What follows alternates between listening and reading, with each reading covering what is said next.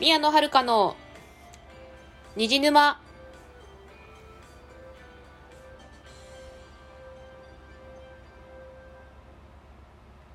皆さんこんばんは宮野遥です。この番組はオタクはオタクのために布教するオタク向けのラジオです。さて今回ゾロ目会。えー、100えーと今回第111回目なんですけどゾロ目会ということで特に何もないです なんかね別にぞ なあのまあ100回見てか50回見とかならね、なんかやってもいいけど、ゾロ目なんで特に何もやることはないです。あなんで、ゾロ目会ですけれども、あまあなんか、いつも通り普通に喋ります。はい、何もなくてごめんなさい。な何何かする予定もなかったんで、まあ、このまま喋っていきたいと思います。さて、え、ー、と、今回のテーマはですね、えー、こちらです。えー、ジョジョの奇妙な冒険ストーンオーシャンの前半を振り返ろうっていうのが今日のテーマです。こちらはですね、えっ、ー、と、まあ、ジョジョ6部ですね、あの、騒音車ね。あの、1話から12話は、えっとですね、今年の前半ですかね。いつ、いつ放送されたんだっけ？えっと、そうですね、今年の前半に放送されましたよね、確かね。記憶が曖昧だ。えっとで、最ネットフリーで最初独占配信をしていてで遅れてテレビテレビでも放送っていう感じだったんですけれどもえーとですねまだね6部終わってないんですよアニメねえっ、ー、と12話までやったけど13話以降ねまだあります13話から24話はねこの後放送されますね。えっ、とですね先行配信ネットネットフリックスでの先行配信はえっ、とあれですね。9月1日からで、あれ、えっ、とね、で、テレビ放送は10月7日からですね、の放送になります。で、私ですね、あの、1話から12話は主にネットフリで見たので、じゃあ13話以降もネットフリで見ようと思ったらですね、なんとですね、ネットフリが知らんうちに解約されてましたね。あのこれはですね、父がネットフリを契約しておりまして、でそれに乗っかる形で私も見てたんですけど、なんか知らないうちにね、ネットフリを解約しちゃったので、ネットフリでは見られません。ということで、ちょっとおとなしくテレビ放送で見ようかなと思います。自分でネットフリ契約してもいいんですけどね、若干ちょっとね、ま、月額がね、結構いい値段なんでちょっと迷いどころですね。今のところテレビ放送で見ようかなと思います。まあ、録画機あるのでね、うちに。ただね、今ね、自宅の録画機の中に調子悪いので、ちょっと不安は残りますけど、まあ、うん。一応テレビ放送で見ようかなと思います。13話以降はね。で、あれですね。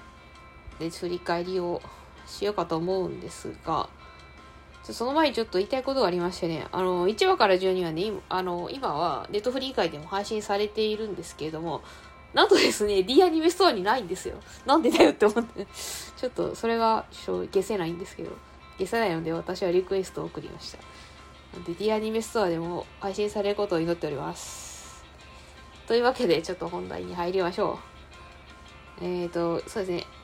まあ、もうすぐ13話も、まあ、えっ、ー、と、先行配信は9月から。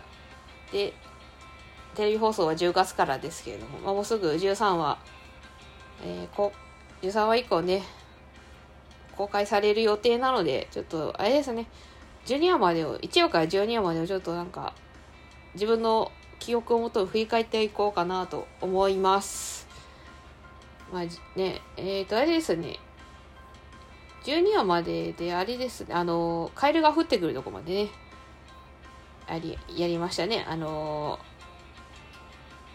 ってと、ちょっと待って、キャラの名前どう忘れしちゃったんだけど、ウェザーリポートね、ウェザーリポートがね、ジョーリンを助けるために、ね、毒ガエルを降らせるところまで終わり、でね、毒ガエル降ら降らして、なんかすげえ、刑務所がやべえことになるところまででしたね、12話はね。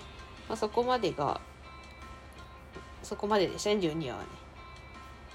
そう、毒ガエルね。ちょっとね、はい。まあいいや、毒ガエルの話は特に特に毒ガエルについて何も言うことはないんだけどちょっとあれ、ちょっとしばすごい大変そうでしたね。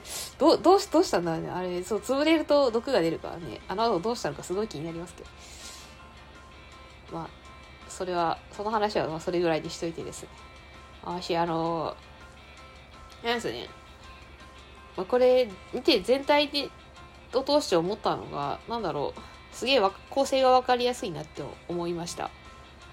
あのー、私ですね、初めて読んだジョジョがね、この6部だったんですね。あの、ちょうど連載、6部が連載してる頃に、弟がジャンプを買ってまして、そのジャンプを、あの、読んでたんですけど、まあ、なんだろう。ジョジョっていう、ジョジョの存在自体はしてたんですけど、初めてちゃんと読んだのは6部なんですね。ちゃんとっていうか、まあ、読んだのが6部なんですね。いきなり何の予備知識もない中で6部読んだので、マジで何やってか全然わかんねえみたいな感じだったんですよ。あの、読んでて、これ何が起きてんだこの漫画みたいな感じで、わけわかめな、でしたね、読んでる間は。なんで、まあ途中で読むのやめちゃったんですけど、まあそういう感じで、なあ、それからあの、ジョジョ、ジョジョがアニメ化するまでは、まあしばらく全然読んでない状態だったんですがね。でまあそんな何が起きてるか分かんねえ状態で入った6部なんですけれども結構アニメになるとなんか分かりやすかったなっていうなんかストーリーの流れだとかそのそもそも何が起きてんだみたいなのが結構分かりやすく描かれててあのさすがさすがだなと思いましたさすが制作会社デビットプロダクションさすがだなって思いましたもうジョジョのジョジョのアニメシリーズもだいぶ長いですからね。アニメシリーズだけでも確か10年、10周年か。今年で10周年とかでしたよね、確かに。なんでやっぱ、大体もうなんか、ごっつはつかめてきてんのかなっていう感じはします。で、あとあれですね、あのー、冒頭の、あれね、あの、ジョリンの、あれ、あれ、んさ、ちょっと、ちょっと放送禁止用語だからあんま言えないんですけど、多分放送、あんま放送、うん、ちょっとあんま、で電波に載せない方が、で、電波？音声に載せない方がいいと思うんで、控えますけれども、あのシーンを、てかあのセリフそのまま喋ったのすげえなって思いました。あ、これほ、マジで、そのままやってるじゃんと思って、超びっくりしましたけどね。そう、アニメで放送できないから、できなくね？どうすんだって思ったんですけど、ちゃんと放送されましたね。びっくりだね。あさすがだなって思った。今まではもね、もうなんか、これ大丈夫なのかみたいなシーンも、割とそのままやってたから、まあ、やるよねっていう 感じはしますけどね。だってね、あの、パパの、パパっていうか、丈太郎ね、の喫煙シーンもね、アニメで放送されてましたもんね、あの第3部の時ね。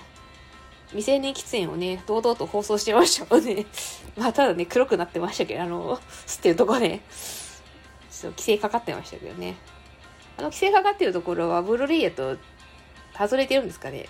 若干気になりますけどね。うん、まあ普通に規制はかかってるまあなんで、まあ割と、ジョジョな、ジョジョのアニメ割と原作通りで、うん、いろんな意味でいいよねっていう感じがします。で、まああの、あれですね、6部、の中で言うと私は FF が結構好きですね。フーファイターズね。あれです。あのアニメだとね、な、な、何話から出てくるんだ？えっと、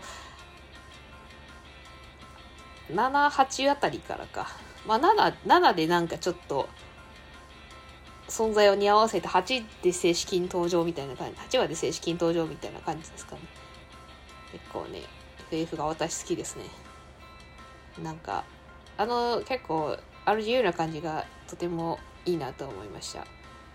なあ、あの人は人間じゃないしね、そもそもね。まあ、だからこそあの自由さなのかなって思いますけど、人間じゃないからね、かあの彼なのか彼女なのかちょっと曖昧なとこですけど、うん。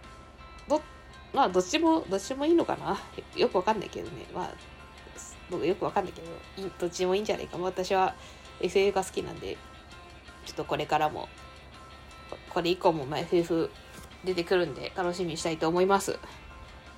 で、あとあれです。あの、まあ、最後にちょっとこれを言いたいんですけど、あの、エンディングね、あの、いつもね、洋楽を採用してますけど、ジョジョはね、あの、前半のエンディング超良かったですね。 Distant Dreamer。あれ、すごい心が洗われて、洗われるとてもいい曲だなって思いました。なんか、結構、あの、割と、本編はは激しいバトルが繰り広げられているけど、エンディングでちょっとなんか癒されるみたいなのがあって、個人的には、ああ、いい選曲だなと思いました。後半はど、ど、なん、どんな曲が選ばれるのかね、ちょっと、それはそれで楽しみですね。というわけで、あ6部、6部の後半も、あの、楽しみに待ちたいと思います。どうしようかな。ちょっと原作は、読もうかな。まあ、弟が全巻持っているらしいので、ちょっと考えておこうかなと思います。じゃあこんなところで締めたいと思います。最後までご視聴いただきましてありがとうございました。この番組のお便りは、ラジオトークアプリ、マシュマロ、Google フォームで受け付けております。番組概要欄に宛先を載せていますので、質問や感想など送ってくださると嬉しいです。ここまでのお相手は宮野遥でした。それではまた次回お会いいたしましょう。またねー。